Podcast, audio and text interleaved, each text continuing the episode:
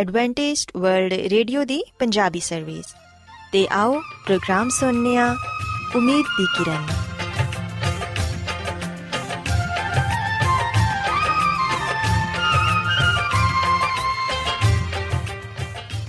ਸਾਥਿਓ, ਮੈਂ ਤੁਹਾਡੀ ਮੇਜ਼ਬਾਨ ਫਰਾ ਸਲੀਮ, ਪ੍ਰੋਗਰਾਮ ਉਮੀਦ ਦੀ ਕਿਰਨ ਦੇ ਨਾਲ ਤੁਹਾਡੀ ਖidmat 'ਚ ਹਾਜ਼ਰ ਹਾਂ।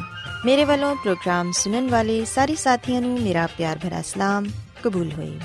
ਸਾਥਿਓ, ਉਮੀਦ ਕਰਨੀਆ ਕਿ ਤੁਸੀਂ ਸਾਰੇ ਖੁਦਾ ਤਾਲਾ ਦੇ ਫਜ਼ਲੋ ਕਰਮ ਨਾਲ ਖੈਰੀਅਤ ਨਾਲ ਤੇ ਸਾਡੀ ਇਹ ਦੁਆ ਹੈ ਕਿ ਤੁਸੀਂ ਸਦਾ ਖੁਸ਼ ਰਹੋ, ਸਲਾਮਤ ਰਹੋ ਤੇ ਖੁਦਾ ਤਾਲਾ ਤੁਹਾਨੂੰ ਆਪਣੀਆਂ ਬਹੁਤ ਸਾਰੀਆਂ ਬਰਕਤਾਂ ਨਾਲ ਨਵਾਜ਼ੇ ਸਾਥਿਓ, ਇਸ ਤੋਂ ਪਹਿਲਾਂ ਕਿ ਅੱਜ ਦੇ ਪ੍ਰੋਗਰਾਮ ਨੂੰ ਸ਼ੁਰੂ ਕੀਤਾ ਜਾਏ, ਮੈਂ ਚਾਹਾਂਗੀ ਕਿ ਸਭ ਤੋਂ ਪਹਿਲੇ ਤੁਸੀਂ ਪ੍ਰੋਗਰਾਮ ਦੀ ਤਫਸੀਲ ਸੁਣ ਲਵੋ। ਤੇ ਅੱਜ ਦੇ ਪ੍ਰੋਗਰਾਮ ਦੀ ਤਫਸੀਲ ਕੁਝ ਇਸ ਤਰ੍ਹਾਂ ਹੈ ਕਿ ਪ੍ਰੋਗਰਾਮ ਦਾ ਆਗਾਜ਼ ਇੱਕ ਗੀਤ ਨਾਲ ਹੋਏਗਾ। ਤੇ ਗੀਤ ਦੇ ਬਾਅਦ ਸਿਹਤ ਦਾ ਪ੍ਰੋਗਰਾਮ ਤੰਦਰੁਸਤੀ ਹਜ਼ਾਰ ਨਿਮਤ ਤੁਹਾਡੀ ਖidmat 'ਚ ਪੇਸ਼ ਕੀਤਾ ਜਾਏਗਾ ਤੇ ਸਿਹਤ ਦੇ ਹਵਾਲੇ ਤੋਂ ਤੁਹਾਨੂੰ ਮਫੀਦ مشਵਰੇ ਦਿੱਤੇ ਜਾਣਗੇ, ਜਿਨ੍ਹਾਂ ਤੇ ਅਮਲ ਕਰਕੇ ਤੁਸੀਂ ਨਾ ਸਿਰਫ ਆਪਣੀ ਬਲਕਿ ਆਪਣੇ ਖਾਨਦਾਨ ਦੀ ਸਿਹਤ ਦਾ ਵੀ ਖਿਆਲ ਰੱਖ ਸਕਦੇ ਹੋ। ਤੇ ਸਾਥੀਓ, ਪ੍ਰੋਗਰਾਮ ਦੇ ਆਖਿਰ 'ਚ ਖੁਦਾ ਦੇ ਖਾਦਮ ਅਜ਼ਮਤ ਇਮਨੁਅਲ ਖੁਦਾਵੰਦ ਦੇ ਅਲਾਹੀ ਪਾਕਲਾਮ ਚੋਂ ਪੈਗਾਮ ਪੇਸ਼ ਕਰਨਗੇ। ਉਮੀਦ ਕਰਨੇ ਆ ਕਿ ਅੱਜ ਦੇ ਪੈਗਾਮ ਦੇ ਜ਼ਰੀਏ ਯਕੀਨਨ ਤੁਸੀਂ ਖੁਦਾਵੰਦ ਕੋਲੋਂ ਬਰਕਤ ਪਾਓਗੇ ਸੋ ਆਓ ਸਾਥੀਓ ਪ੍ਰੋਗਰਾਮ ਦਾ ਆਗਾਜ਼ ਇਸ ਰੂਹਾਨੀ ਗੀਤ ਨਾਲ ਕਰਾਂਗੇ ਮੇਰੀ ਦੁਆ ਹੁਣ ਪਹੁੰਚੇ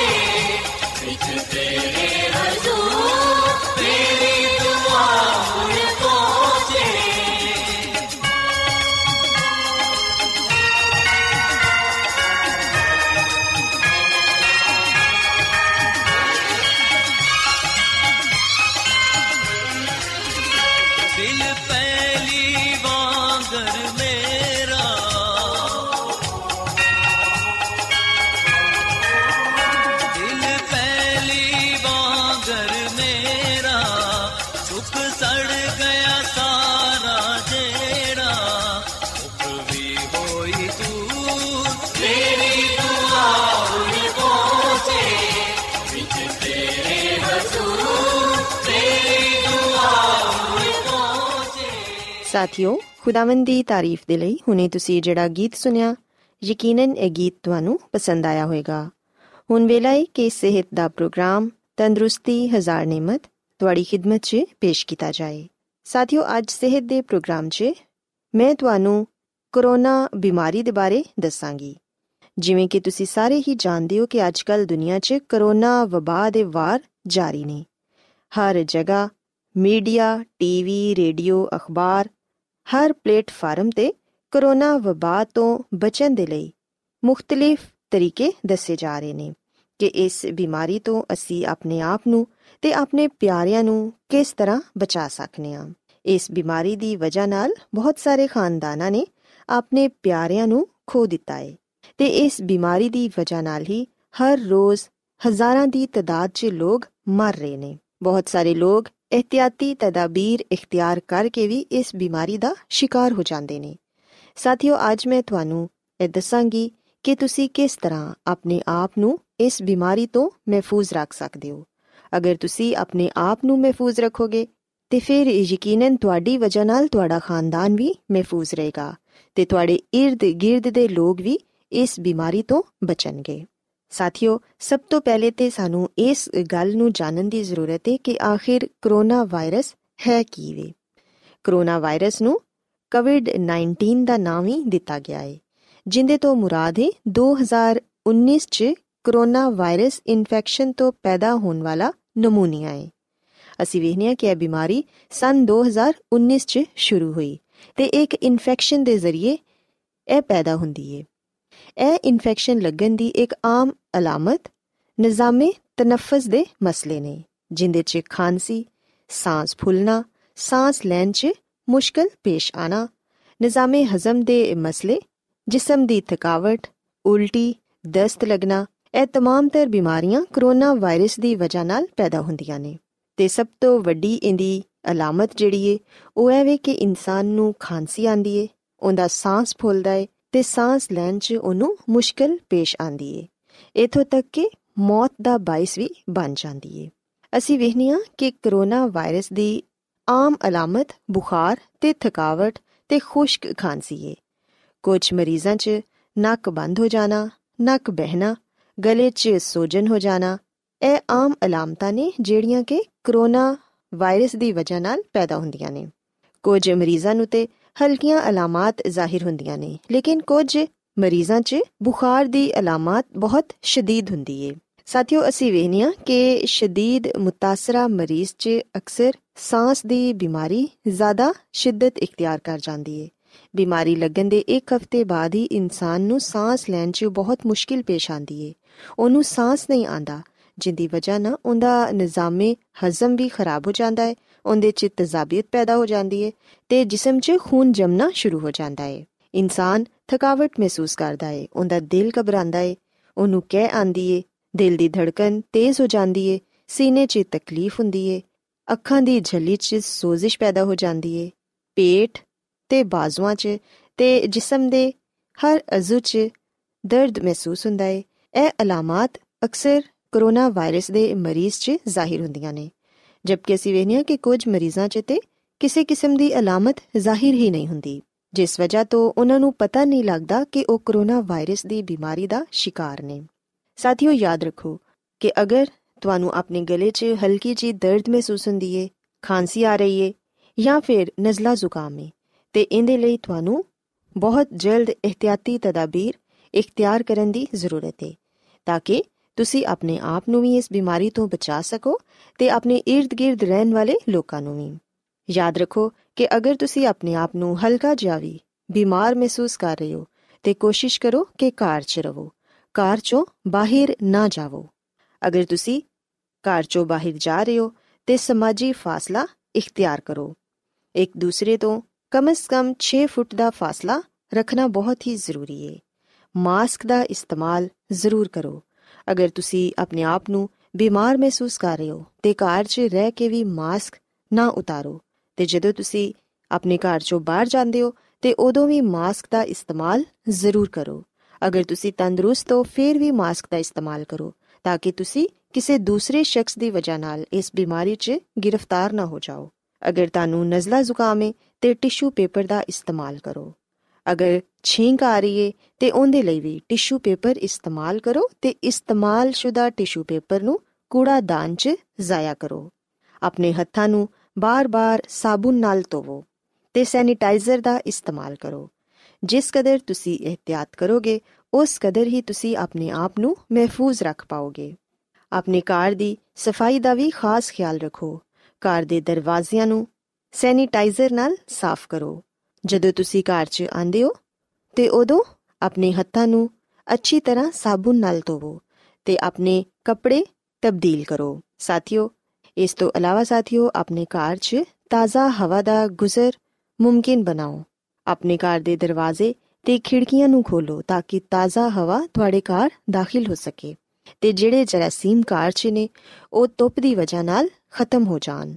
ਇਸ ਤੋਂ ਇਲਾਵਾ ਸਾਥੀਓ, ਆਪਣੇ ਖਾਣ ਪੀਣ ਦੀ ਗਿਜ਼ਾ ਦਾ ਵੀ ਖਾਸ ਖਿਆਲ ਰੱਖੋ। ਇਸ ਬਿਮਾਰੀ 'ਚ ਅਗਰ ਤੁਹਾਡਾ ਮੁਦਾਫਤੀ ਨਿਜ਼ਾਮ ਬਿਹਤਰ ਹੋਏਗਾ, ਤੇ ਫਿਰ ਯਕੀਨਨ ਤੁਸੀਂ ਇਸ ਬਿਮਾਰੀ ਤੇ ਜਲਦ ਕਾਬੂ ਪਾ ਸਕਦੇ ਹੋ। ਆਪਣੀ ਗਿਜ਼ਾ 'ਚ ਸਬਜ਼ੀਆਂ ਤੇ ਫਲਾਂ ਦਾ ਇਸਤੇਮਾਲ ਕਰੋ। ਗਰਮ ਪਾਣੀ ਜ਼ਿਆਦਾ ਤੋਂ ਜ਼ਿਆਦਾ ਇਸਤੇਮਾਲ ਕਰੋ। ਗਰਮ ਮਸ਼ਰੂਬਾਤ ਜ਼ਿਆਦਾ ਇਸਤੇਮਾਲ ਕਰੋ।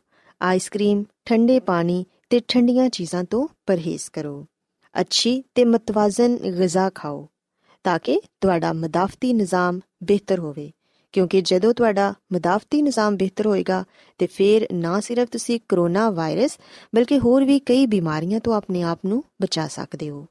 ਸਾਥੀਓ, ਮੈਂ ਉਮੀਦ ਕਰਨੀ ਆ ਕਿ ਅੱਜ ਇਸ ਸਿਹਤ ਦੀਆਂ ਗੱਲਾਂ ਤੁਹਾਨੂੰ ਪਸੰਦ ਆਈਆਂ ਹੋਣਗੀਆਂ ਤੇ ਤੁਸੀਂ ਇਸ ਗੱਲ ਨੂੰ ਸਿੱਖਿਆ ਹੋਵੇਗਾ ਕਿ ਕਰੋਨਾ ਵਾਇਰਸ ਦੀ ਬਿਮਾਰੀ ਤੋਂ ਅਸੀਂ ਕਿਸ ਤਰ੍ਹਾਂ ਆਪਣੇ ਆਪ ਨੂੰ ਤੇ ਆਪਣੇ ਖਾਨਦਾਨ ਨੂੰ ਤੇ ਆਪਣੇ ird-gird ਦੇ ਲੋਕਾਂ ਨੂੰ ਬਚਾ ਸਕਨੇ ਆ ਕਿਉਂਕਿ ਸਾਥੀਓ, ਇਹ ਬਿਮਾਰੀ ਇੱਕ ਜਾਨਲੇਵਾ ਬਿਮਾਰੀ ਹੈ ਤੇ ਬਹੁਤ ਸਾਰੇ ਲੋਕਾਂ ਦੀ ਜਾਨ ਲੈ ਰਹੀ ਹੈ ਸੋ ਅਗਰ ਅਸੀਂ ਇਹ ਚਾਹਨੇ ਆ ਕਿ ਅਸੀਂ ਖੁਦ ਵੀ ਮਹਿਫੂਜ਼ ਰਹੀਏ ਤੇ ਸਾਡੇ ਪਿਆਰੇ ਵੀ ਇਸ ਬਿਮਾਰੀ ਤੋਂ ਮਹਿਫੂਜ਼ ਰਹਿਣ ਤੇ ਫਿਰ ਸਾਥੀਓ ਸਾਨੂੰ ਇਹਨਾਂ ਇhtiyati ਤਦਾਬੀਰ ਤੇ ਅਮਲ ਕਰਨ ਦੀ ਜ਼ਰੂਰਤ ਹੈ ਮੇਰੀ ਇਹ ਦੁਆ ਹੈ ਕਿ ਖੁਦਾਵੰਦ ਖੁਦਾ ਤੁਹਾਡੇ ਨਾਲ ਹੋਣ ਤੇ ਤੁਹਾਨੂੰ ਤੇ ਤੁਹਾਡੇ ਖਾਨਦਾਨ ਨੂੰ ਸਿਹਤ ਤੇ ਤੰਦਰੁਸਤੀ عطا ਫਰਮਾਨ ਆਓ ਸਾਥੀਓ ਹੁਣ ਖੁਦਾਵੰਦ ਦੀ ਤਾਰੀਫ 'ਚ ਇੱਕ ਹੋਰ ਖੂਬਸੂਰਤ ਗੀਤ ਸੁਣੀਏ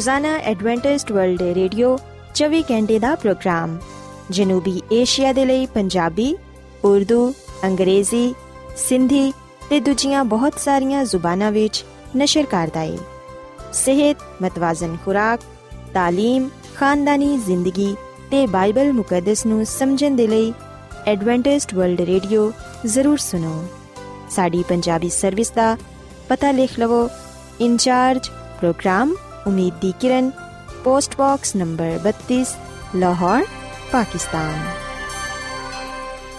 Adventist World Radio ਵੱਲੋਂ ਪ੍ਰੋਗਰਾਮ ਉਮੀਦ ਦੀ ਕਿਰਨ ਨਿਸ਼ਰ ਕੀਤਾ ਜਾ ਰਿਹਾ ਹੈ ਹੁਣ ਵੇਲਾ ਹੈ ਕਿ ਅਸੀਂ ਖੁਦਾ ਦੇ ਪਾਕ ਕਲਾਮ ਚੋਂ ਪੈਗਾਮ ਸੁਣੀਏ ਤੇ ਅੱਜ ਤੁਹਾਡੇ ਲਈ ਪੈਗਾਮ ਖੁਦਾ ਦੇ ਖਾਦਮ ਅਜ਼ਮਤ ਇਮਨੁਅਲ ਪੇਸ਼ ਕਰਨਗੇ ਤੇ ਆਓ ਆਪਣੇ ਦਿਲਾਂ ਨੂੰ ਤਿਆਰ ਕਰੀਏ ਤੇ ਖੁਦਾ ਦੇ ਕਲਾਮ ਨੂੰ ਸੁਣੀਏ ਯਿਸੂ ਮਸੀਹ ਦੇ ਅਜ਼ਲੀ ਤੇ ਅਬਦੀ ਨਾਮ ਵਿੱਚ ਸਾਰੇ ਸਾਥੀਆਂ ਨੂੰ ਸਲਾਮ।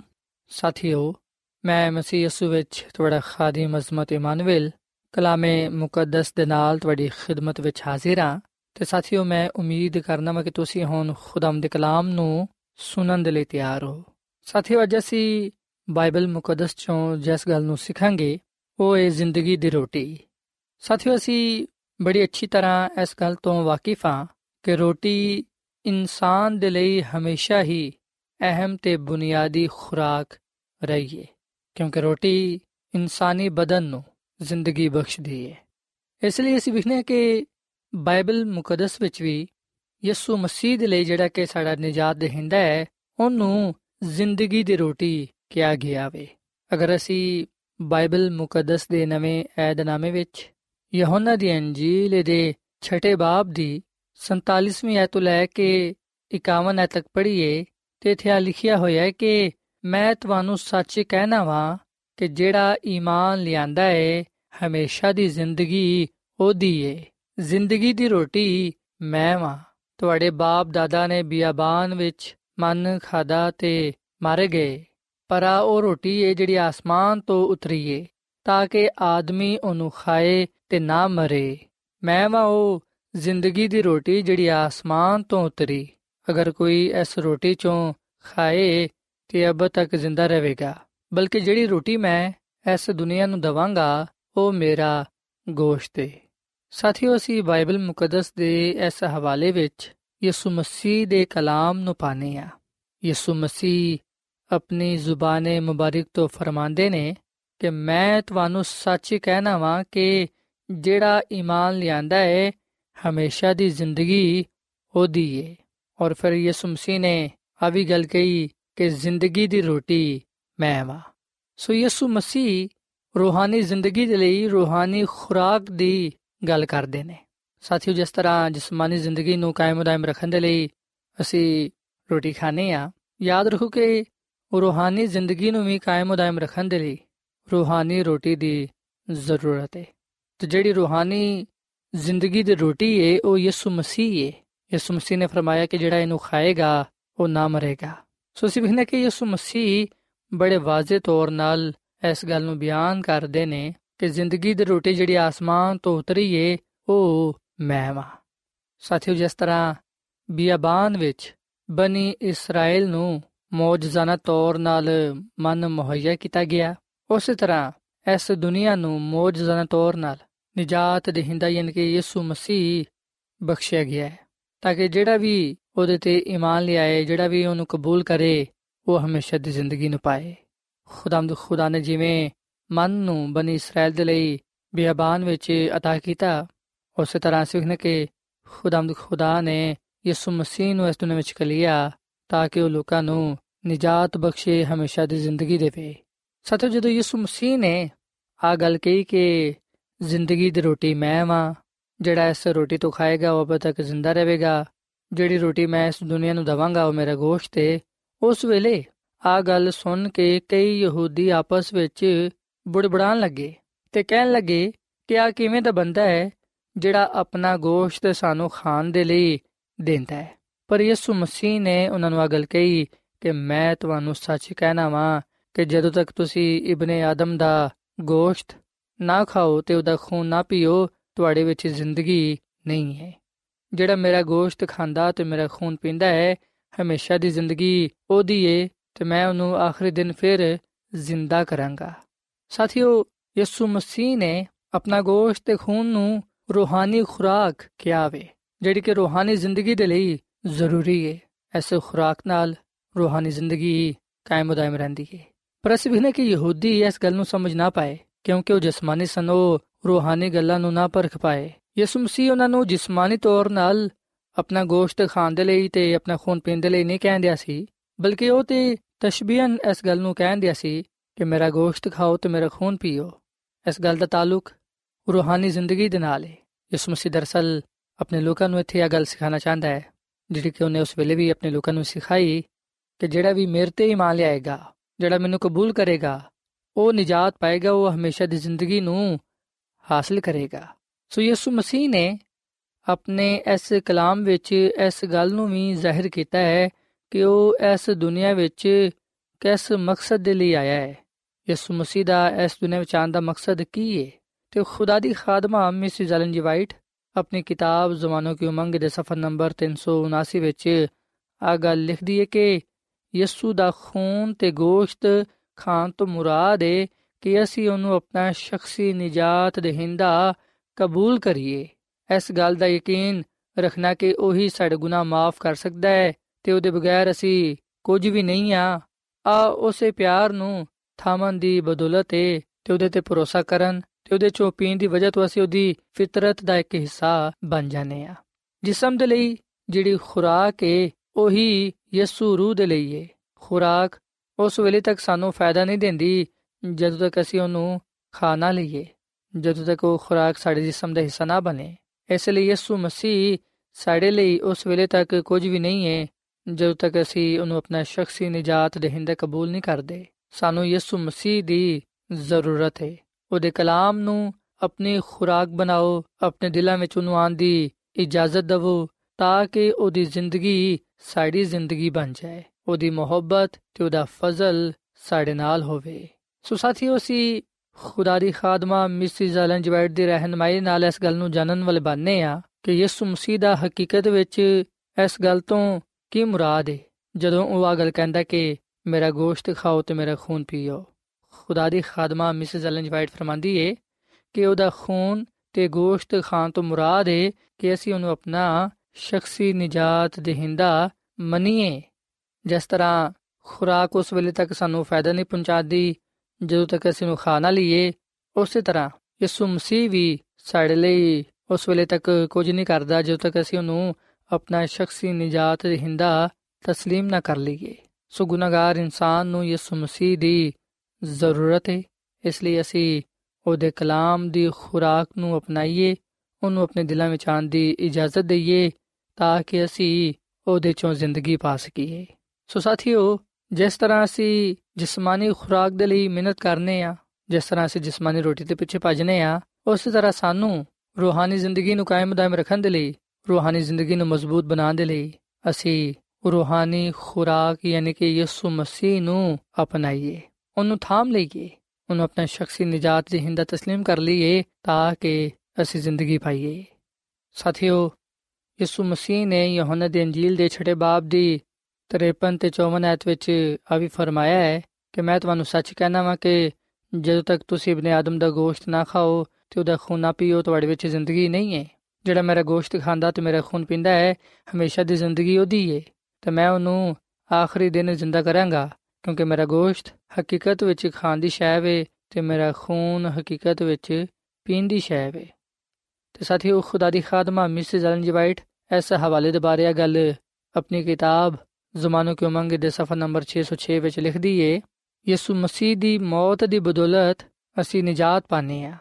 ਜਿਹੜੀ ਰੋਟੀ ਅਸੀਂ ਖਾਣੇ ਆ, ਉਹ ਉਹਦਾ ਜਿਸਮ ਹੈ ਤੇ ਜਿਹੜਾ ਖੂਨ ਅਸੀਂ ਪੀਨੇ ਆ, ਉਹ ਉਹਦੇ ਜਿਸਮ ਦਾ ਖੂਨ ਹੈ ਕੋਈ ਵੀ ਗੁਨਾਹਗਾਰ ਜਾਂ ਰਾਸਤਬਾਜ਼ ਉਹਦੇ ਜਿਸਮ ਨੂੰ ਹਰ ਰੋਜ਼ ਨਹੀਂ ਖਾਂਦਾ, ਲੇਕਿਨ ਉਹਦੇ ਖੂਨ ਦੇ ਜ਼ਰੀਏ ਸਾਡੀ ਪਰਵਰਿਸ਼ ਹੁੰਦੀ ਏ। ਹਰ ਰੋਟੀ ਤੇ ਸਲੀਬੀ ਨਿਸ਼ਾਨ ਲੱਗਿਆ ਹੋਇਆ ਹੈ ਤੇ ਆ ਹਰ ਪਾਣੀ ਦੇ ਚਸ਼ਮੇ ਤੇ ਵੀ ਜ਼ਾਹਿਰ ਹੁੰਦਾ ਹੈ ਆ ਸਾਰੇ ਯਿਸੂ ਮਸੀਹ ਦੀ عظیم ਕੁਰਬਾਨੀ ਦੀ ਅਲਾਮਤ ਹੈ ਇਸ਼ਾਏ ਰਬਾਨੀ ਦੀ ਰੋਸ਼ਨੀ ਜਿਹੜੀ ਬਾਲਾਖਾਨਾ ਤੋਂ ਰੋਸ਼ਨ ਹੋ ਚੁੱਕੀ ਏ ਸਾਨੂੰ ਹਰ ਰੋਜ਼ ਪਾਕ ਕਰਨ ਦੇ ਲਈ ਏ ਖਾਨਦਾਨੀ ਮੇਜ਼ ਮਸੀਹ ਦਾ ਮੇਜ਼ ਬਣ ਜਾਂਦਾ ਹੈ ਤੇ ਉਹਦਾ ਖਾਣਾ ਪਾਕੀਜ਼ਾ ਹੁੰਦਾ ਹੈ ਸੋ ਸਾਥੀਓ ਅੱਜ ਅਸੀਂ ਯਿਸੂ ਮਸੀਹ ਦੇ ਉਸ ਰੂਹਾਨੀ ਸਬਕ ਨੂੰ ਸਿੱਖੀਏ ਜਿਹੜਾ ਕਿ ਉਹਨੇ ਆਪਣੇ ਗੋਸ਼ਤ ਤੇ ਖੂਨ ਵਿੱਚ ਰੱਖਿਆ ਹੈ ਬਾਈਬਲ ਮੁਕੱਦਸ ਵਿੱਚ ਅਸੀਂ ਬੜੇ ਵਾਜ਼ਿਹ ਤੌਰ 'ਤੇ ਇਸ ਗੱਲ ਨੂੰ ਸਿੱਖਣ ਵਾਲੇ ਬਣਨੇ ਆ ਕਿ ਜ਼ਿੰਦਗੀ ਦੀ ਰੋਟੀ ਤੋਂ ਮੁਰਾਦ ਹੈ ਯਿਸੂ ਮਸੀਹ ਤੇ ਯਿਸੂ ਮਸੀਹ ਦਾ ਗੋਸ਼ਤ ਖਾਣ ਤੇ ਖੂਨ ਪੀਣ ਤੋਂ ਮੁਰਾਦ ਹੈ ਉਹਨੂੰ ਆਪਣਾ ਸ਼ਖਸੀ ਨਜਾਤ ਰਹਿੰਦਾ تسلیم ਕਰਨਾ ਸੋ ਅਸੀਂ ਰੂਹਾਨੀ ਗੱਲਾਂ ਨੂੰ ਰੂਹਾਨੀ ਤੌਰ 'ਤੇ ਲਈਏ ਤੇ ਯਿਸੂ ਮਸੀਹ ਨੂੰ ਈਮਾਨ ਦੇ ਨਾਲ ਆਪਣਾ ਨਜਾਤ ਰਹਿੰਦਾ تسلیم ਕਰੀਏ ਕਿਉਂਕਿ ਬਾਈਬਲ ਮੁਕੱਦਸ ਦਾ ਆਵਾਜ਼ੇ ਪੈਗਾਮ ਹੈ ਕਿ ਜਿਹੜਾ ਕੋਈ ਵੀ ਯਿਸੂ ਮਸੀਹ ਤੇ ਈਮਾਨ ਲਿਆਏਗਾ ਉਹ ਹਲਾਕ ਨਹੀਂ ਹੋਏਗਾ ਬਲਕਿ ਉਹ ਹਮੇਸ਼ਾ ਦੀ ਜ਼ਿੰਦਗੀ ਪਾਏਗਾ ਸੋ ਸਾਥੀਓ ਆਓ ਅਸੀਂ ਦਿਲ ਤੋਂ ਇਸ ਗੱਲ ਤੇ ਈਮਾਨ ਲਿਆਈਏ ਕਿ ਯਿਸੂ ਮਸੀਹ ਹੀ ਸਾਡਾ ਨਜਾਤ ਦੇਹਿੰਦਾ ਹੈ, ਕਿਉਂਕਿ ਉਹ ਖੁਦਾ ਫਰਮਾਂਦਾ ਹੈ ਕਿ ਰਾਹ, ਹਕ ਤੇ ਜ਼ਿੰਦਗੀ ਮੈਂ ਹਾਂ ਸੋ ਆਵਾ ਜੈਸੀ ਯਿਸੂ ਮਸੀਹ ਨੂੰ ਕਬੂਲ ਕਰਕੇ ਹਮੇਸ਼ਾ ਦੀ ਜ਼ਿੰਦਗੀ ਨੂੰ ਪਾਈਏ, ਕਿਉਂਕਿ ਯਿਸੂ ਮਸੀਹ ਦਾ ਇਸ ਦੁਨੀਆਂ ਵਿੱਚ ਆਉਣ ਦਾ ਮਕਸਦ ਵੀ ਆਈ ਸੀ। ਯਿਸੂ ਮਸੀਹ ਐਸੇ ਮਕਸਦ ਦੇ ਲਈ ਇਸ ਦੁਨੀਆਂ ਵਿੱਚ ਆਏ ਕਿ ਅਸੀਂ ਜ਼ਿੰਦਗੀ ਪਾਈਏ ਤੇ ਕਸਰਤ ਦੀ ਜ਼ਿੰਦਗੀ ਪਾਈਏ, ਜਿਹੜੀ ਕਿ ਉਹਦੇ ਵਸੀਲੇ ਤੋਂ ਹੀ ਮਿਲ ਸਕਦੀ ਏ।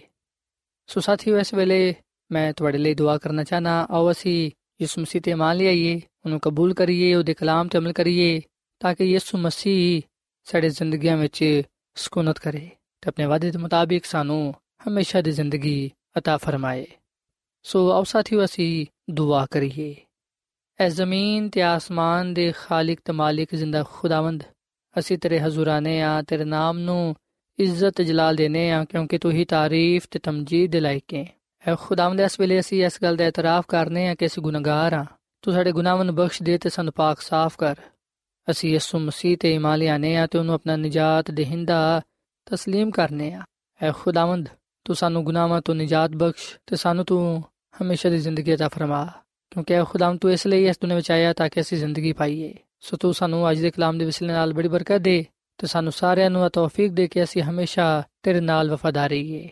ਐ ਖੁਦਾਵੰਦ, ਸਾਡੀ ਹਰ ਤਰ੍ਹਾਂ ਦੇ ਨਾਲ ਰਹਿਨਮਾਈ ਕਰ, ਕਿਉਂਕਿ ਆ ਸਭ ਕੁਝ ਮੰਗ ਲੈਨੇ ਆ ਯਿਸੂ ਮਸੀਹ ਦੇ ਨਾਮ ਵਿੱਚ। ਆਮੀਨ। ਐਡਵੈਂਟਿਸਟ ਵਰਲਡ ਰੇਡੀਓ ਵੱਲੋਂ ਪ੍ਰੋਗਰਾਮ ਉਮੀਦ ਦੀ ਕਿਰਨ ਨਿਸ਼ਰ ਕੀਤਾ ਜਾ ਰਿਹਾ ਸੀ। ਉਮੀਦ ਕਰਨੇ ਆ ਕਿ ਅੱਜ ਦਾ ਪ੍ਰੋਗਰਾਮ ਤੁਹਾਨੂੰ ਪਸੰਦ ਆਇਆ ਹੋਵੇਗਾ। ਆਪਣੀ ਦੁਆਇਆ ਦੁਰਖਾਸਤਾਂ ਦੇ ਲਈ ਤੇ ਬਾਈਬਲ ਮੁਕੱਦਸ ਨੂੰ ਜਾਣਨ ਦੇ ਲਈ ਤੁਸੀਂ ਸਾਨੂੰ ਇਸ ਨੰਬਰ ਤੇ WhatsApp ਕਰੋ। ਨੰਬਰ ਨੋਟ ਕਰ ਲਵੋ 001 747 281 2849 ਸਾਥਿਓ, ਤੁਸੀਂ ਸਾਡੇ ਪ੍ਰੋਗਰਾਮ ਇੰਟਰਨੈਟ ਤੇ ਵੀ ਸੁਣ ਸਕਦੇ ਹੋ। ਸਾਡੀ ਵੈਬਸਾਈਟ ਹੈ www.awr.org ਕੱਲ ਇਸੇ ਵੇਲੇ ਤੇ ਇਸੇ ਫ੍ਰੀਕਵੈਂਸੀ ਤੇ ਫਿਰ ਤੁਹਾਡੇ ਨਾਲ ਮੁਲਾਕਾਤ ਹੋਏਗੀ। ਹੁਣ ਆਪਣੀ ਮੇਜ਼ਬਾਨ ਫਰਾਜ਼ ਸਲੀਮ ਨੂੰ ਇਜਾਜ਼ਤ ਦਿਓ। ਖੁਦਾ ਹਾਫਿਜ਼।